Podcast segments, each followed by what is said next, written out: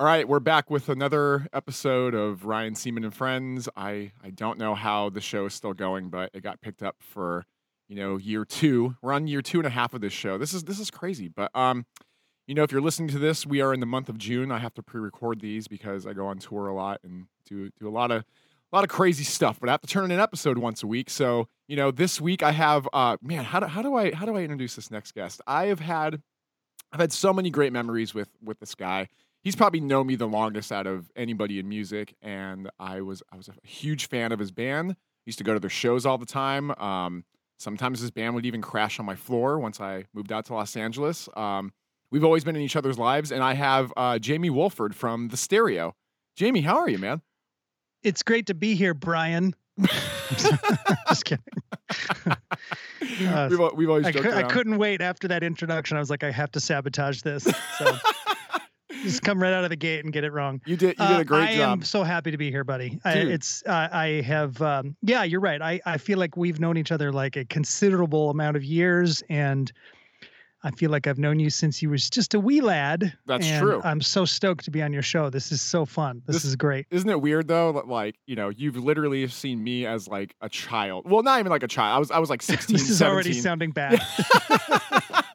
no, I used, I used to go to you guys' shows. That so the first time I ever saw you guys play, um, there was a combined show. You guys played at this place that that no longer is, exists. It's in a in Utah called Deviate. It was in the basement. Right, Do you remember that place? And you're talking about the stereo, right? Yeah, the stereo. Yep. This is the first okay. time I ever saw the stereo, and you guys were um, on a weird package with um, it, it was the Groovy Ghoulies and No okay. Motive, and then you you guys were there too. Okay, and yeah. that was my first time discovering you.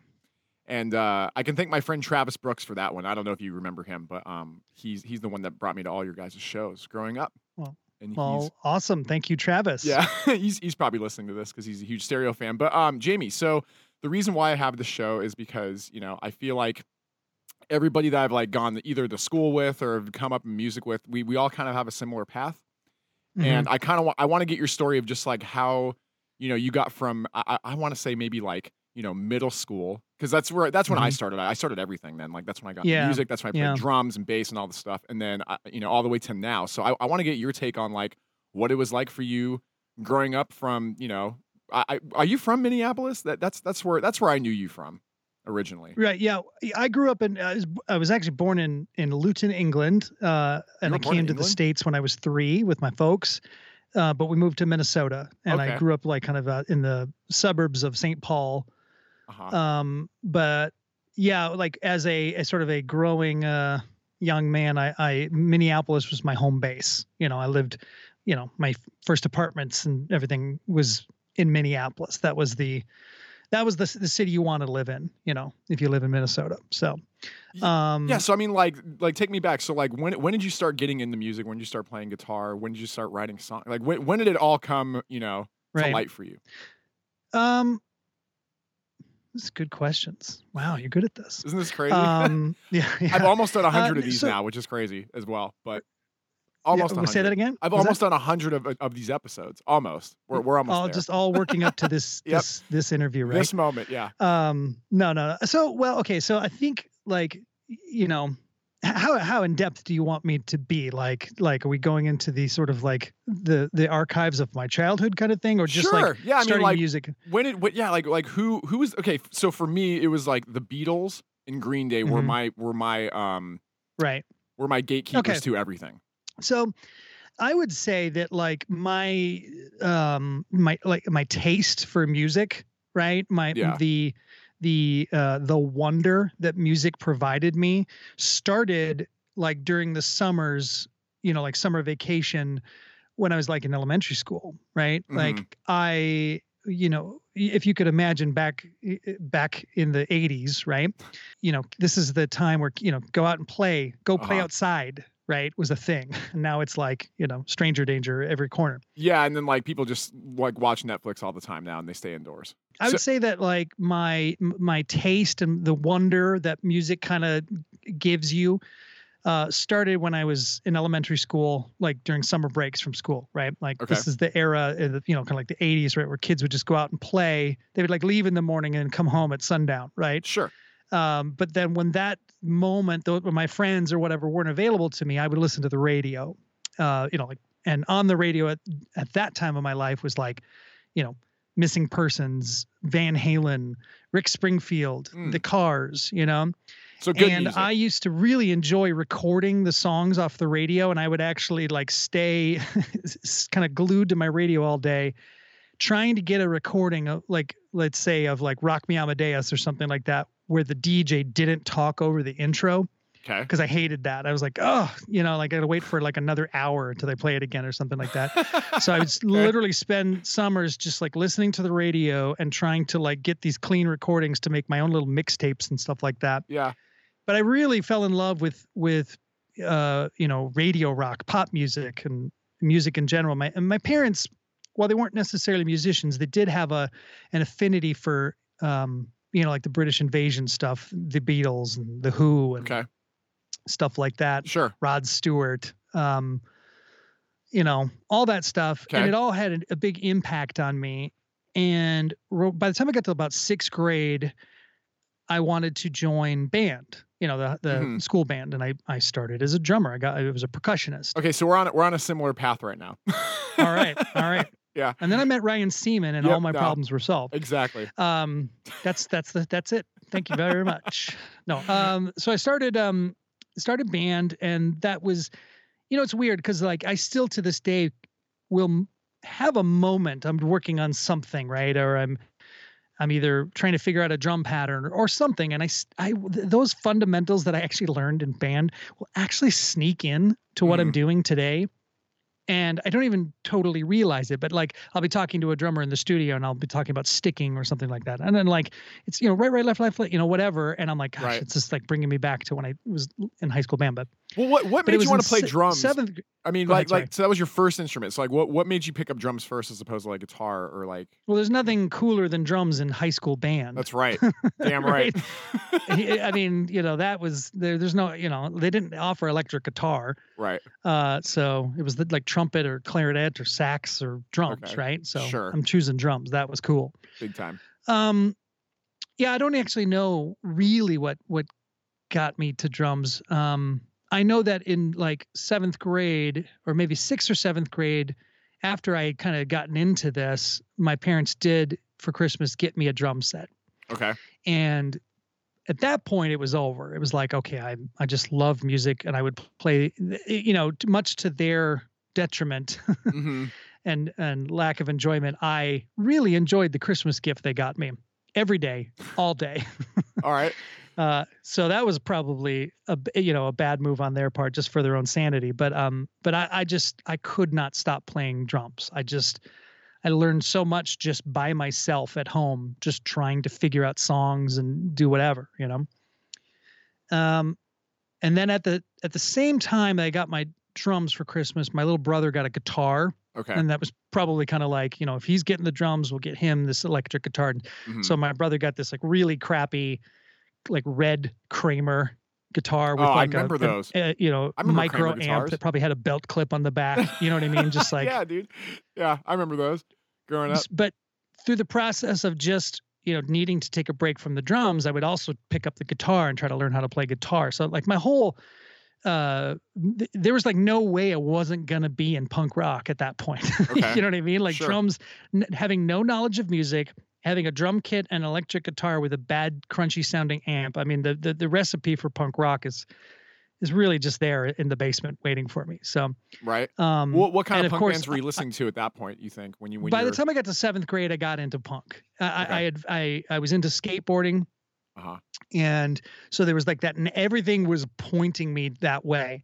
And I, you know, I loved Black Flag, I loved Dead Kennedys, I loved Descendents, I loved uh, you know, Firehose, the Minutemen, okay. Bad Brains, yeah, all, basically like the whole SST catalog. Okay, that was my that was my jam. You know, there were some other things I were I was listening to. I did listen to the Sex Pistols a little bit. I, I actually like the Sex Pistols were great because I could kind of learn their material on guitar for for whatever reason more easily than I could Descendents. And I mean, now being a musician this many years later, I know why, because the Descendents are crazy. Yeah, they uh, all, their music's all that's not a like let's pick up the guitar and play G and figure this out, you know. But right. but Sex Pistols were rudimentary enough where I, a person not kind of knowing what they're doing with any kind of ear can kind of go, okay, well, I've got my bar chord here I go. And I can just kind of go up and down the neck and, hey, this kind of sounds like that. And once you have that moment, uh, uh, any musician, once you are able mm-hmm. to play something that you know, the world completely opens up this whole new thing. And now you're just like, okay, my whole life is going right. to be about this now. You know, yep. and when you're a seventh grader, yeah, and that that's how Sid you Vicious know. got a job. You know what I mean? Like he, no, I'm just kidding. Right. He's just,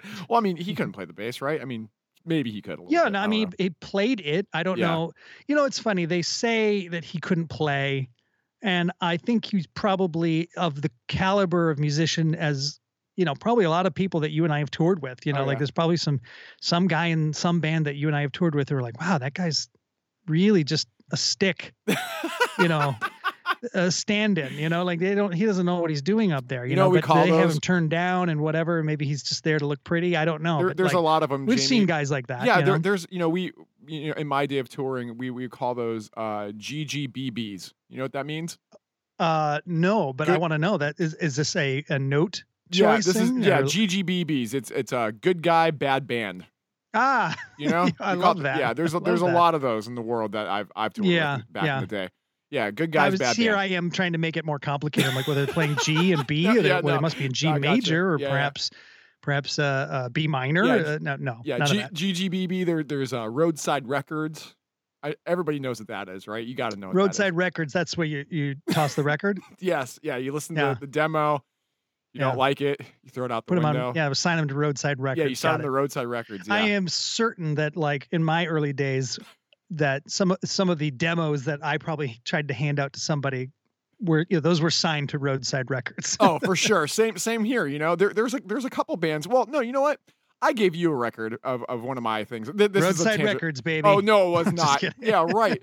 No, but um, yeah, there's a couple people I gave a demo to back in the day, and you you were one of the people that were like actually encouraging me. You know, so that was that was really great. But this is not about me. This is about you. So okay, so oh, now we're at totally the point... talk about you. It's more fun.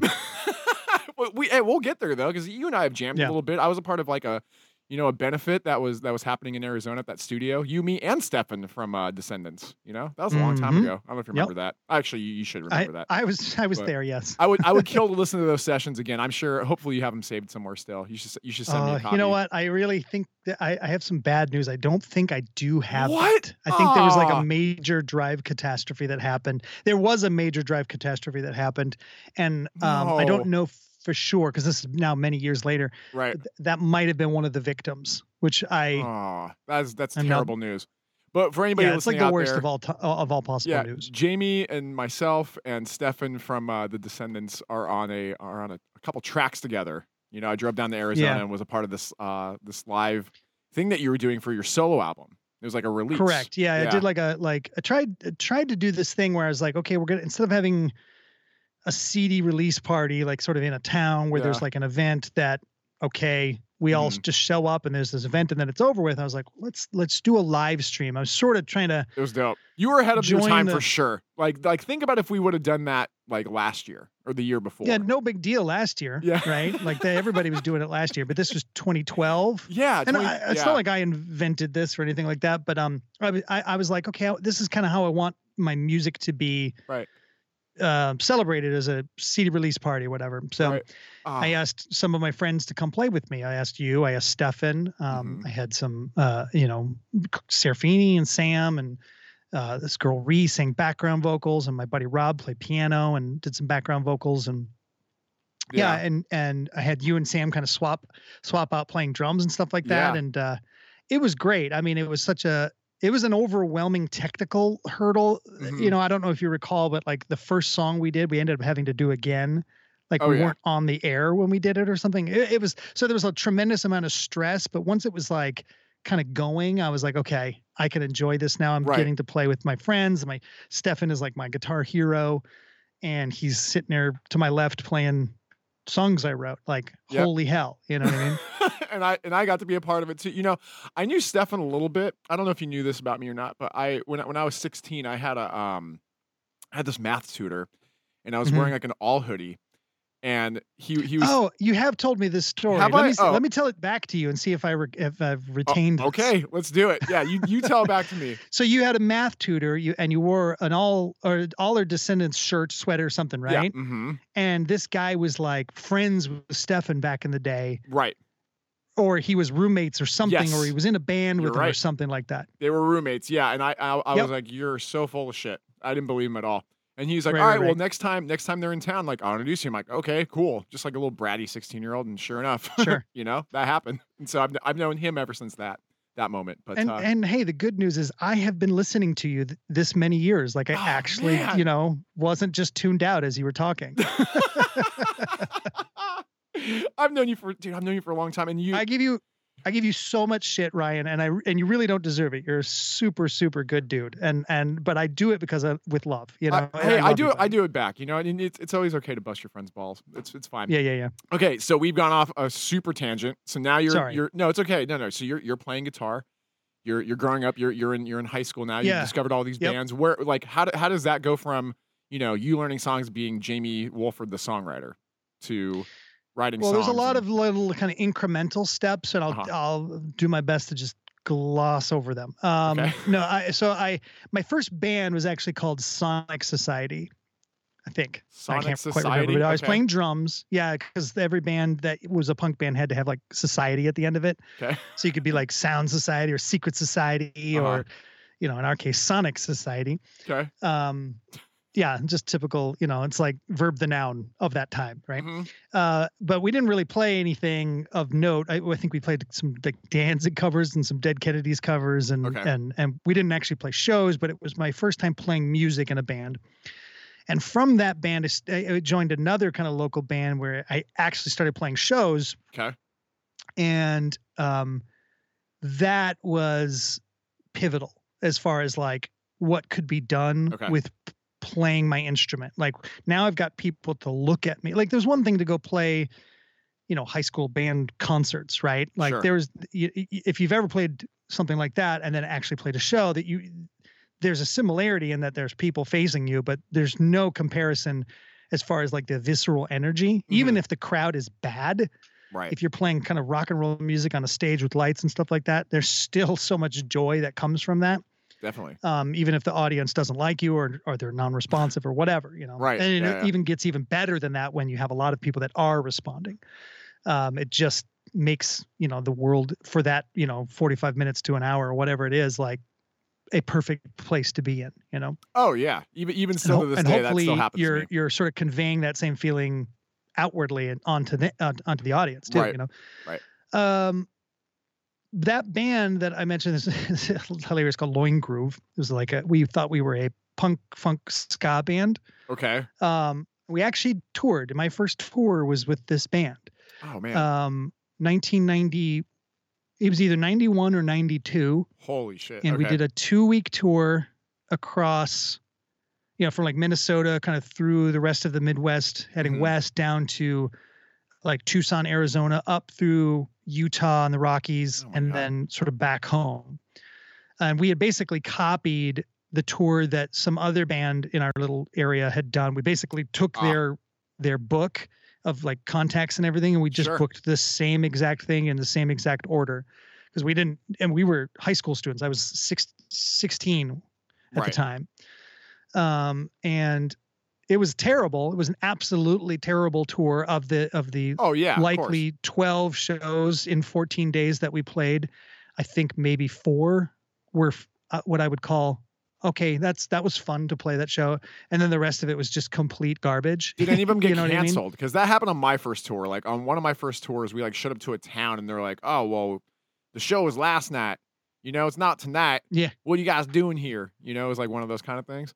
Um, yeah. Well, you didn't know about advancing the shows. Right. You didn't have a tour manager. Right. Yeah, like, yeah. There's nothing like that going on. So, you know, it really was. And back in 91 or 92, and I don't Yeah, mean to sound old man river. Yeah, payphones. Yeah, and yeah it was all and- payphones and, and, por- sh- yeah. like scraps of paper and like the, nothing I- like it is today. But, but you know? dude, that's how I started touring. Legitimately, I didn't. Ha- we didn't have cell phones. Like at least, yeah, not in 2001. So you've known me before I even like set foot in a tour van. That was one of right. my first tours I ever did. But we used this um, website called bookyourownfuckinglife.org. Yep. Yep. We used that. Yep. Yep. Yep. Yep, and that yeah, nobody knows about that these days, I'm sure, but oh, that no. was the the Bible for touring, you know. Yeah, and that, and now now it's just Instagram or it's uh, who do you who what band do you know that knows somebody in whatever town if you're trying to start from from the ground up. That's right. been my experience. Which isn't necessarily a bad way to do it. It's just that it's not. We didn't have. We would have likely done this stuff too had the right. internet been a thing. You oh, know, yeah. in 1991. You know, right. which, you know, I know it actually was a thing, but it wasn't ubiquitous. You right. know, it wasn't like a utility like running water. yeah, for sure. Okay, so real quick, we have to go to a quick commercial break, and then when we come back, mm-hmm. I get to hear the rest of your adventures of how you got to, you know, where you are now. So, okay, we'll be right back here on Adobe Radio. Jamie, that was such an inappropriate story. You should have shared that earlier, man. Ah, jeez. Okay. We're uh, back. Well, you know, I like to keep it blue or off off cam. I'm just kidding. Or off off air. I've done that joke every single time. Every single yeah. time on every episode. It's I, like not I, funny I, anymore. I, I, I like to do my due diligence before I do oh, oh, so you, anything. So you, and so okay. I listened to an episode uh, yesterday and I was like, which, which one? This sounds to? like the thing that happened yesterday. I was listening. which, which one did you tune got, into? Which one? I think it was just the latest, like Anthony. Oh, okay. uh, oh yeah, Anthony Gazelle. Yeah, yeah, yeah, yeah. The the, yeah, yeah, the guy from Liquid Death. Okay. So, um, okay, so we're back. We, you've just now completed your first uh, successful slide. See, if you can get through a whole tour without anything being canceled, even even if the show suck, that's a successful tour because you did right. It, you know, I'm sure there were cancellations. You know, I mean, I I remember, I definitely remember doing some stuff where we would show up and it was like we had to move the show to like mm-hmm. a storage garage. Yeah, like we played in like a tin storage garage which and and I'm sure I wasn't wearing earplugs at 16 years old while playing drums, but oh when you're inside God. a tin storage garage and you're playing drums and cymbals, I that can't that I, I mean there's probably still some damage sure to my hearing from that moment. Um, but no, I mean it was and I won't even I won't even go as far to say that it was like an, an enjoyable tour. I actually really remember hating it and I I think I vowed to never do it again. Me but too. of that of that band, I'm the only one that ever did. Yeah, same. I don't know how that. I I joined. I ended up joining another band, a ska band called the Pacers. Okay. As I was as I was finishing up high school, or right after I finished up high school, uh-huh.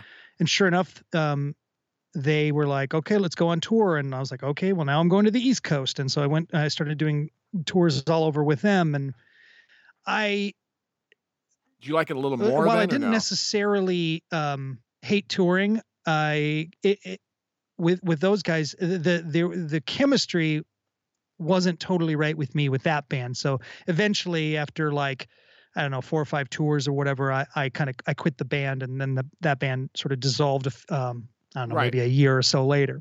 Okay. And then I started Animal Chin. Ah, this is this is um, where it gets um, good. Okay, so you start so you start yeah. Animal Chin, great band by the way. Um, uh, thank you. Tell, thank tell you. me tell me more about that. So Animal Chin started um, with, actually one of the guys from the Pacers, um, the kind of my my my cohort in that band. Okay. We started the band. He was he was actually a horn player. So Animal Chin started as a punk ska band that was going to have a full horn section and everything, and we did for like the first two shows. We had drums, bass, guitar, a lead singer, and then two horn players. Okay. And after like the first two shows, again, that just the whole sort of rigmarole of going through working out the chemistry of what your band is and is not. Yeah. Sort of, you know, presented himself. And there, there were people in the band that were seemingly kind of doing the, you know, being an Animal Chin was like almost like a favor. Okay. And I, and this is nothing, you know, they definitely had a, a bigger priority with uh, other bands they were in. So I was like, okay, well, we're going to do we're gonna break off as a three piece then. And I I was not a singer at this point, but I'm like, I'm gonna I'll try singing. Okay. I had sung. I, I had sung, you know, uh, as a backup vocalist in bands before and stuff like that. And I, I think by now, I think it's safe to say I had some kind of knack for it. You know. Okay. Yeah. Um. Uh, but yeah, it was like my first go. So the very first Animal Chin release is a thing called the the Ins and Outs of Terrorism. That's my first time singing in a band, first time singing in a studio, really first time doing a lot of things, you know. But I was the guitarist and singer in a punk ska band that I had just kind of started from the ground up, and then you know we bought the old Pacers van, and then we hit the road like essentially endlessly. Animal Chin was the band that I probably toured. I don't know if I'd say I toured the most, but like I like longest. Okay. If that if that makes any sense. Like um, like I remember 1997. I think I played. We I think we checked in at around 220 shows that year. Oh my god! Wow. Yeah, I mean, it was like we had uh, this booking agent that was totally fine with just keeping us out. You know. That's great. Um, yeah and at, at, that age, I was like 22 or something. You know, um, sure. it there was no reason for me to come home. I mean, I lived essentially on couches at yep. home, so like being at home was essentially the same as being on tour. I've been there. Uh, yeah. The difference is on tour, I would get a per diem, so like it's actually like more affordable to be gone than it would be to be home. You Dude, know, I've, I also have related to that so hard for so many years. You know, back back in the day. Um, yeah. Yeah. Yeah. So at, at this point with Animal Chin, did you okay? Because this is a lot of people don't know this about you, but like you record a lot of your own stuff, and you yeah are able to do everything on your own. Did was that the case with Animal Chin? Like, did you already know that recording power? You know, did you did you have yeah, that? I mean, arsenal? I uh, you know, and like again, the DIY aesthetic. You know, um, I had yeah, because you've done everything. Your all, like all of your records has just been done by you. You haven't like had to go into anybody unless unless like you want. I mean, we to. have done a little bit of that stuff, yeah. you know, from time to time, but um um but for the most part, yeah, I'm I just have like and it's not necessarily like a power trip thing or anything. It's it's almost more of kind of a a, a product of necessity. You know what you, you want. know, well, not even like I know what we can afford. Okay. you know sure. what I mean? We can okay, afford sure. me. Right. Doing it for free for us. That's what that's what's on the budget. Yeah. So um and and maybe that's not the smartest thing that I could have done for my career or whatever. Uh, maybe you know working with somebody more fancy pants might have been maybe there would have been some sort of benefit to that. I don't know. Um, but it it is sort of turned into an aspect of my life that now it you know like I in addition to sort of the the creative field stuff that I do with video and and graphics, right. mm-hmm. you know, um, I'm also like a, essentially a full. I'm like I have like three full time jobs, right? I'm a right. family man. I'm a, I'm a record producer, musician. I'm also right. like a creative director. Yeah. Um, and um, so it's it's it's paid off. You know, like there's not sure. a lot of people that can kind of go through this life, this touring life. You know, mm-hmm. being a, a a a tour a toursman. Yeah it, it doesn't translate into a lot of skills after that life. Mm-hmm. Um, but I figured out a way to kind of make the stuff that I needed to do during that time become my my career afterwards. So you know, sure. it's funny, but like I didn't go to college. I didn't. I didn't. I didn't take that path. But everything I needed to know about how to live came out of that period of my life. Same here, so, man. Um, you know, I mean, yeah, strange. Dur- during strange. COVID, I learned how to do these podcasts. I learned how to record drums. I've learned how to send, you know, now I could send just like dry, you know, things to to people, yeah. and they can do whatever they want with Great. it. So, you know, that's and that's awesome. Yeah, I mean, you know, we did. I became the the creative director or the graphic designer, whatever you want to call it, for Fueled by Ramen Records when yeah. we were outside of Fueled by Ramen. Wow. Okay. Um, I didn't know that. because that. we needed graphic design for like the Animal Chin record, and now right. okay, well now I know how to do this. Uh, I can do it for other bands, and so John at Fueled by Ramen sort of is like, okay, would you do this? Would you do this recover thing? Would you do this Impossibles thing? Would you do this? You know, yeah, whatever. I want to get to that point Jake. now, and you... so now I've got another ass, another sort of tool in my belt to kind of take care of myself. you know, sure. Yeah, I want I want to start talking about that stuff. So so you're on tour with Animal Chin. I mean, you you yourself as Jamie, like you you guys are like one of the do I dare say one one of like the first, you know, batch of Fueled by Ramen bands that got signed at the time? You know? I think so. Yeah, well definitely like early, you know, I don't know, uh, you know, so it was kind of less than Jake's label yeah. from the inception. Right. Um but then it obviously came much it, over the years it became much more than just the label right. that less than Jake was, you know, kind of co-owned or whatever. Um especially with John's involvement. Uh right but yeah, we were like this. So there was a Food Not Bomb seven inch that was like Animal Chin, Descendents, Good Riddance, and Less Than Jake, and I think that was like FBR 003 or something what, like really? that. We have one of those in Salt Lake, a Food Not Bomb shelter. Like a um, yeah, yeah, a little punk They're all spot. over. Yeah. So we Yeah. we did a benefit record with them. And by the way, that was a huge turning point for my folks too about like um whether or not I should go to school or be involved in music Ah, uh okay. because you know, growing up in Minneapolis or in the Twin Cities rather and going to shows and doing the mail order thing, you know, that all that punk rock that I mentioned Mm-hmm. before, Yeah. ordering Descendents cassettes through the mail, right? Like my my parents probably didn't have any reference that the Descendents weren't the same as Van Halen, right? right. Yeah. Yeah. Yeah. so sure. Or the Beatles or what? Well, maybe Right. maybe not them, but like but like they probably just thought this is what the kids are listening to, right? These- Right, These, okay. descendents, Yep. or whatever. They spelled it wrong. What's Yep. going on there? yeah. Uh, so now all of a sudden we're sharing a an album, a, a seven inch with them. And so they, to them, they're going, oh, okay, so this is going somewhere. We've heard of Descendents, and now and then our son's band is on this this record with them. Yeah. And then we played at um, we you know we would play shows at the big place in town was called First Avenue. Oh yeah. No, I've played. I've played Yeah. there before. It's great.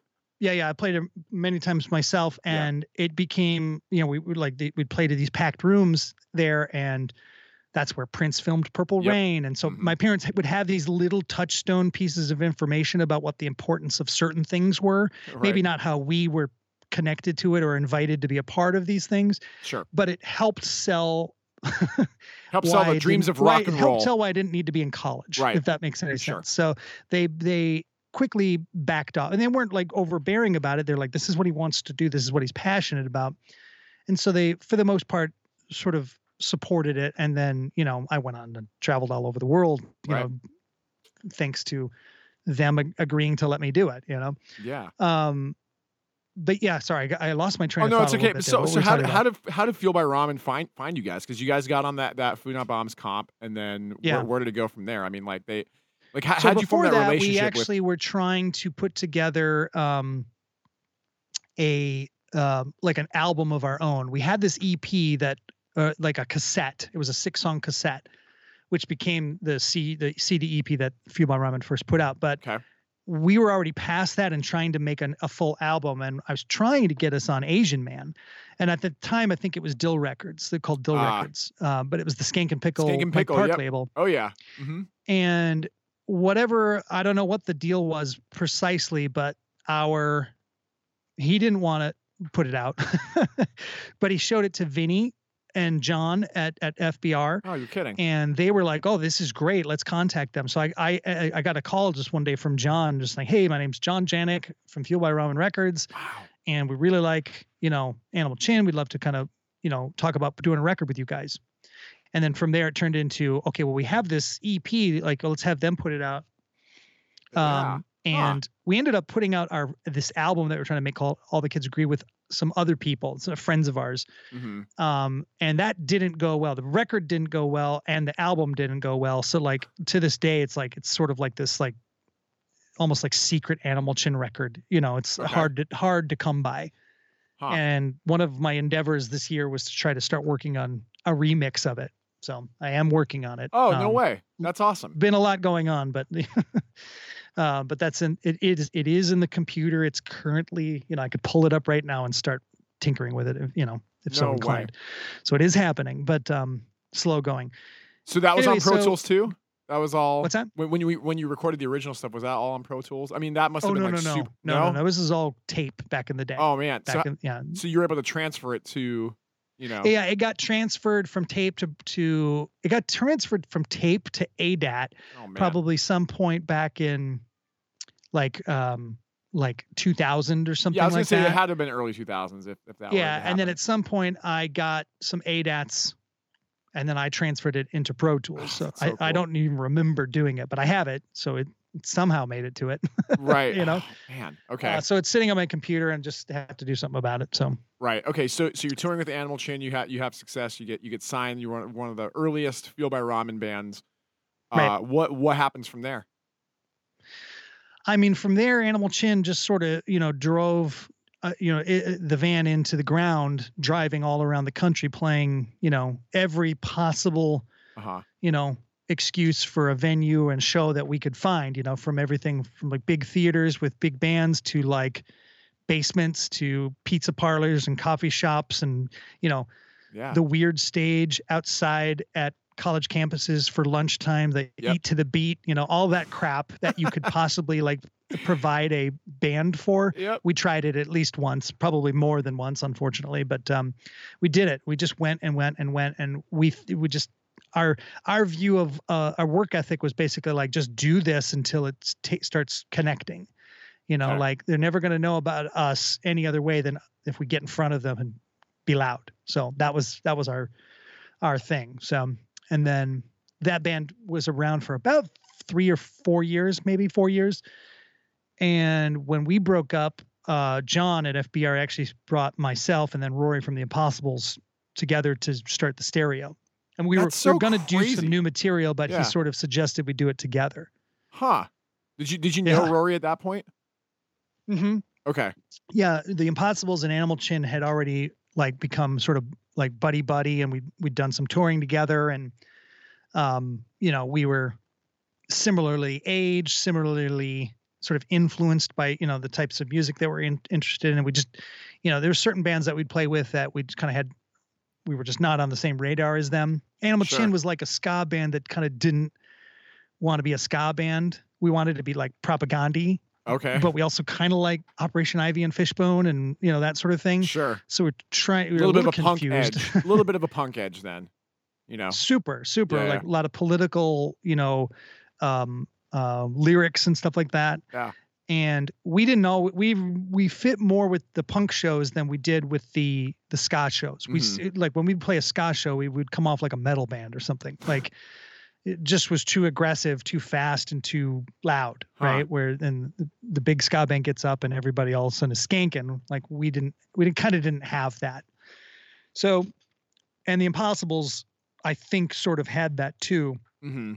So when both those bands broke up and Rory and I came together, we we sort of shed all of the things that we didn't want to bring with from our last band, but like then definitely took the things that were sort of like making us happy about the last bands into this new thing. Right. And that was trying to write sort of like rockin', like really catchy um songs that would, you know, like just would kind of, you know, like I don't really know how to describe it. I've been involved in music since I was in seventh grade, and I still yeah. don't really know how to put a finger on what is it that makes something catchy. What is a hook? Uh huh. Um, but whatever it is, whether I can describe it or not, that's what we wanted to do all the time. right. You know, everything we did, we're like, why can't everything be energetic? You know, mm-hmm. and so that's the that was the sort of the birth of the stereo. We kind of wanted to be like the punk rock Beatles or something like that. You know, I, mean? I think you pulled it off great. Where every I mean, song was catchy. Again, I was, oh, I was, thanks, buddy. That's... dude, I was a huge fan growing up. You know, I went to all your guys' shows. I think, you know, um, but I was gonna say, I only have, met, I only met you know, Rory one time. I think barely. Say that again. I think I only met Rory once, barely, and then the rest of the time I yeah, would ever he, see the stereo, it was just, it was just you and like you know whoever the cast of characters, yeah, yeah, cast of characters, yeah. But mostly the cast, mostly the cast was like you and uh, Chris Serafini. Th- th- those were the two that I really like. Yeah, so with, you, know? you know it's funny when you look back at sort of like the data points of the stereo, right? There's a tr- we we sort of have that joke Spinal Tap, you know, who's the guitar player this week thing. Uh huh. Um, where Spinal Tap has the exploding drummers, we would have the revolving door of mystery guitarists, uh-huh. right? Yep. To the point where like we'd show up at CMJ in New York and our our lanyards, like our guitar player always have like the on his lanyard like the name of the last guitarist. oh so, man. So like he could get uh-huh. in to play his own show, but it wouldn't it would never match the ID, so it couldn't like go to anything else. You know, it's just funny, you know what I mean? Yeah. Um that was our our problem. Mm-hmm. Um but um yeah, no, but so Serafini, uh, uh, you know, so everybody understands. Chris Serafini is the bassist for the stereo. He was only on one record, the like the last record, but he played far more shows than any other bassist of the right. stereo, you know, did. Um, like the the amount of touring that we did at the end of the band was so much more than the touring that we did at the beginning of the band, like probably by an order of you know like like a, a factor of two, you know, like. Okay so um so that's why you well he's not on a lot of records. That's why you saw him the most. And I think you saw I think you saw us we probably played Utah probably like 4 to 6 times, right? Something like that. Always them, at, at, like Um, it was what's at D- what's DV8 place? and Kilby Court. Kilby Court and what was the other place? Uh, DV8. DV8, yeah. Yeah. What's the place that's down the stairs? Is that DV8? That's DV8. Yep. It, it okay, looks yeah. like uh, it looks like Jerry's Pizza, but just like uh, not as bad, maybe. Right. Yeah. And I think we even played it like um, Oh, hang on. I'm gonna get it. Burt's Tiki Lounge. Oh, Burt's, uh, dude. I played. I played a show there. I was like 16 though, and, and it's no. Dude, that is a that was that's a that's a PA on a stick. Yeah, you know that's a P a, a PA kebab oh, place. Oh, yeah. You know what I mean? Like the, the speakers are literally on like a stick in the corner, and you're just like, dude. I know. This is not hundred percent. I I've been I've been through so many of those kinds of things, man. Growing up. Okay, but real quick, we got to take a com- another commercial break, and then when we come back, this is going to conclude our uh, interview with Jamie Wolford of the Stereo. We'll be right back.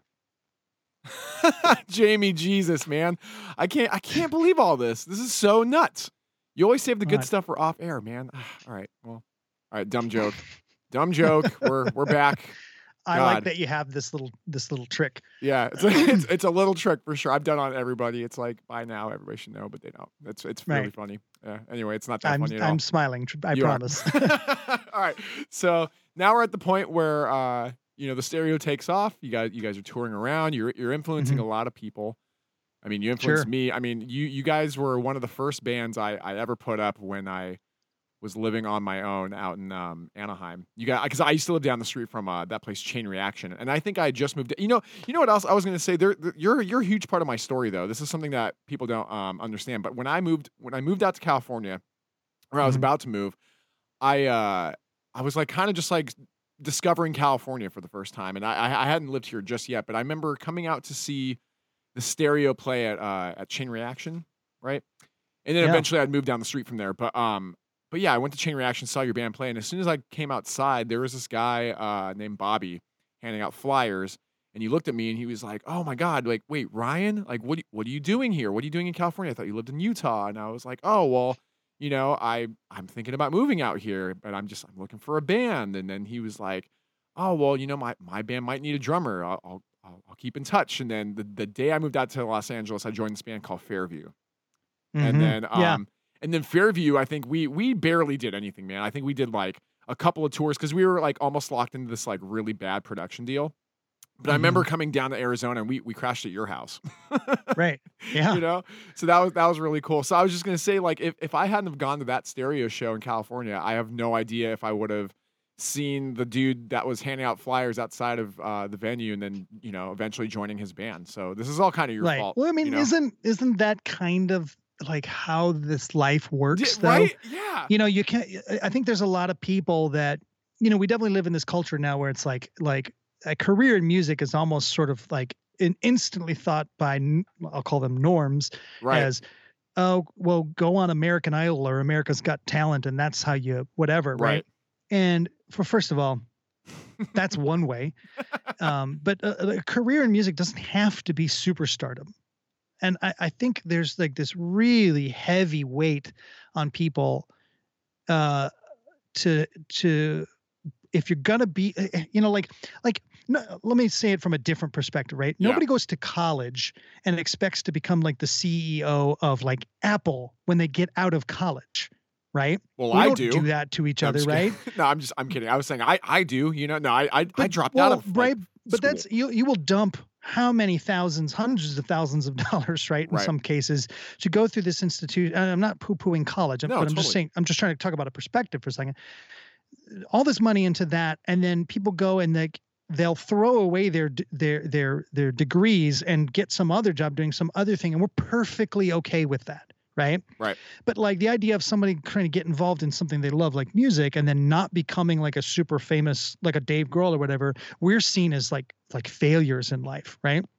Whereas I didn't become a Dave Grohl or whatever, but I've made a living at music yeah. my whole adult life, right? And done okay. I mean, I'm I'm not rich, but I'm not you know i'm not right. nothing so like similar like similar you, you can find a right. way to do this you just have to be smart about it but you have to do that in any part of life but there's such a stigma about musicians being like losers or lazy but you and i both know ryan that like when you go when you go on those early tours yeah. anything lazy about that is there anything lazy about driving 12 hours and then like loading in blistering heat in yeah. like 10 minutes and then and then five of which you have to get your gear all up on a stage and then play for 20 minutes and then do an overnight drive is there anything lazy about yeah, doing that I know. stuff absolutely man. not yeah and like here, here's here's what I want to say too on, on my on my show. I, have said this literally I'm. I'm in episode. defense of musicians on this. No, no, we're we're all here. defending musicians. But what what I want to say though on this, and and people fail to realize this is that check this out, and this is something I've learned is that nine times out of ten,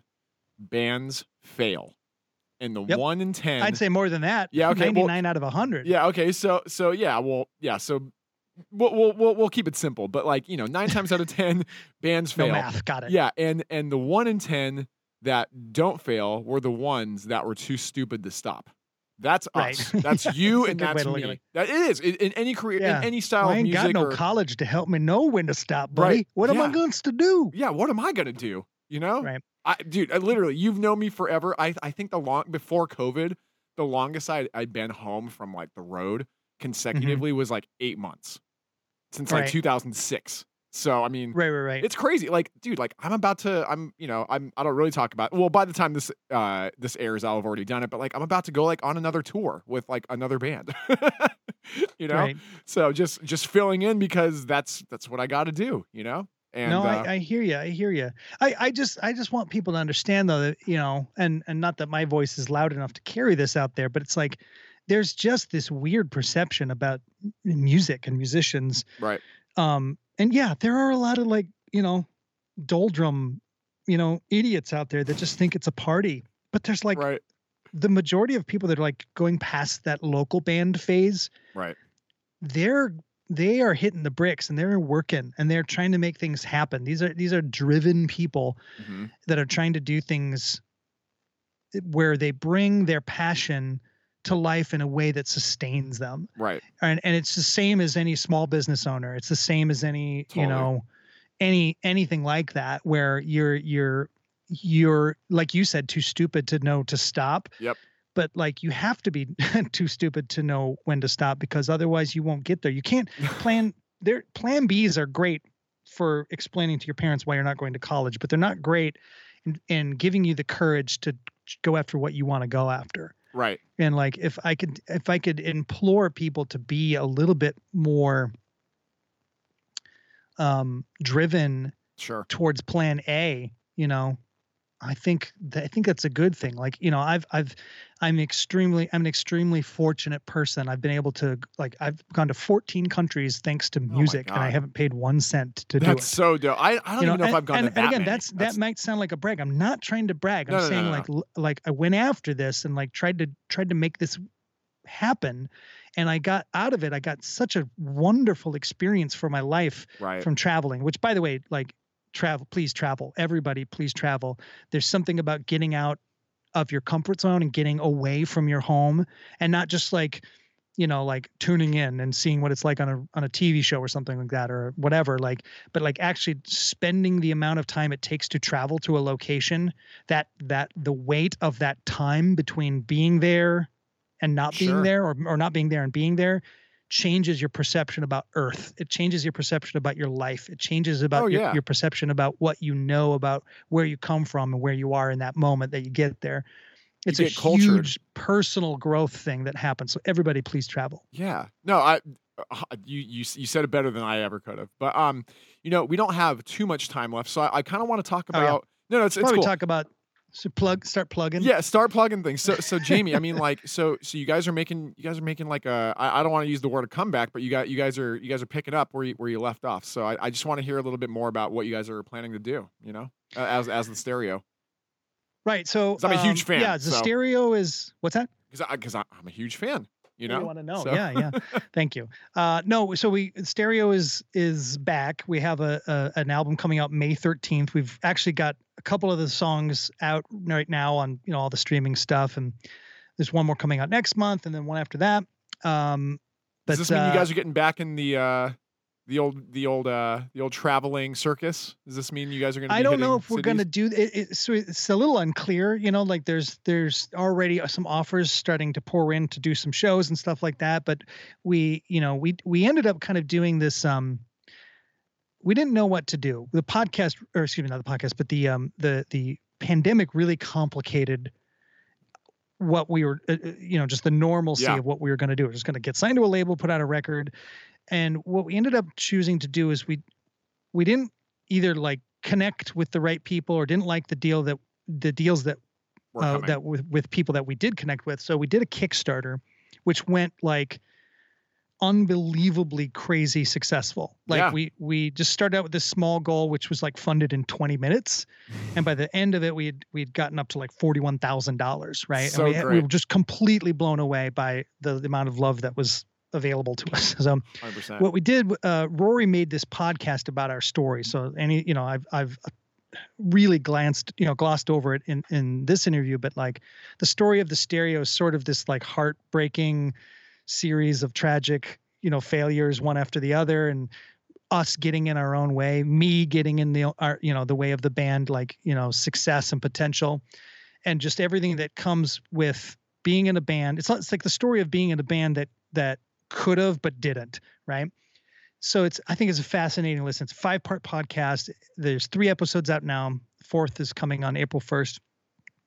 Um, and so the rest it's really of this year great, now, we're going to be spending that podcast uh, trying really to great. fulfill the goals that we, we kind of put out for everybody. We're we're ma- doing all this like crazy merch. We're going to make a concert film, uh, you know, like a live performance concert film, mm-hmm. and then we're going to shoot a music video, and then hopefully there'll be some shows peppered in. But but that that detail is sort of like up in the air still. Um, but yeah, that's kind of what's going on now. So we're just we got I'm just really excited about this record, this podcast that kind of tells our story.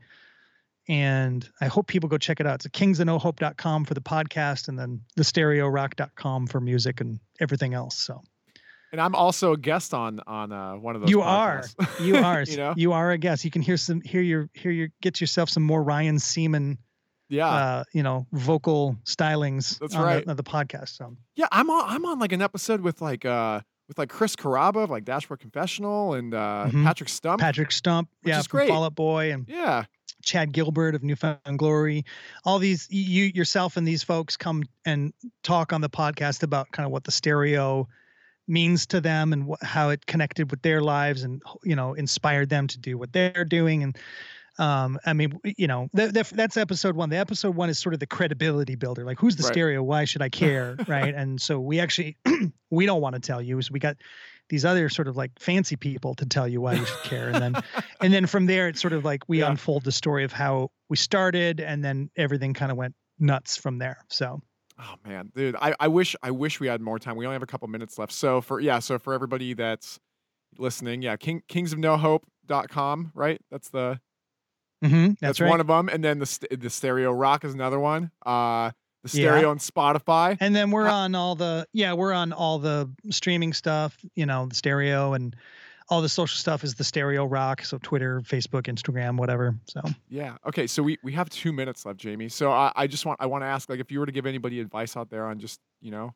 how to be in a band, what what what would you tell them? I always uh, ask people this too because it's like there's no right I'll or give wrong two answer. pieces of advice. Don't. One. yeah, don't. And then do not. No. Yeah. Um, I would say one, own your space. Like if you're in a band, own your space and your stuff. Be clean, be hygienic, but also like be thoughtful of what your thing is in the group of people, right? If it's your gear, if it's whatever, take pride in what you do. And then the second thing is don't forget to enjoy what it is that you're doing because when you're not doing it like there have definitely been moments where I was on tour and I'm like, oh, this sucks, blah, blah, blah, and then I come home and I'm like, oh, I miss it. You know, it's stupidity, right? So while you're out there, enjoy it. You're not, you're getting to do something that most people dream of getting to do. Just don't take it for granted. That it's resonated. really fun. That and you'll, resonated and you'll so have a hard, better time doing it if you do. Jamie, that resonated so hard with me because I've been in those situations. I'm like, God damn it, this sucks. You know? Yep. This world's fucked. You know? I'm just kidding. Yeah. Um, but And then you get home and you're like, yeah, and then you're like, oh, I wow. missed that. Yep. Oh no, hundred percent. So, well, Jamie, I, I really appreciate you being on the show today. This is this is such a this is such a great great time for, for you to be. I wish I could see you in the you know in the flesh in, in person. Um, but you're in Arizona. I think you're still in Arizona, right? That's for a, a much different night All right. between you and I. I'm sorry, but uh, Well, I, I, will probably see. You know, I'm going to probably see you before this podcast even even airs. Um, I should be. Are you coming into town? I am. Yeah. I'll, will I'll you will you do me a favor and not like tell me like the hour before yeah, you arrive or something that. like that, so I can actually plan this? Or um, yeah, it's just like all this like COVID stuff. So like I was just like, hey, you know, Jamie, maybe you can come out to a show. You're like, oh, I can't. Sorry, man. You know, it's just yeah, I, sh- I should have not let. Things you know. are a little different now. You know, totally. I'm sure we've all Families. had it now, mm-hmm. and it's like yeah. it's you know, gosh, I don't even really know yeah. what to say about it. But yeah, I yep. will be there. Uh, please just give give me some advance notice yes, so I, I will. plan. Hundred percent. Well, Jamie, thank you so much for being on the show. So everybody, go check out the stereo. I really loved them. I still love them. I can't wait to see them play again live. And uh, coming up next, we have Gone Fishkin on Adobe Radio, and you know, just you can tune in here every single week. And I have a bunch of people on here that are are interesting and awesome to me. Uh, yeah, it airs every every Thursday at 8 p.m. Eastern, 5 o'clock Pacific, and it's only on Adobe Radio. And I turn in something every single week for for all of you guys. So, Jamie, thanks one more time, and we will see you next week here on Adobe Radio.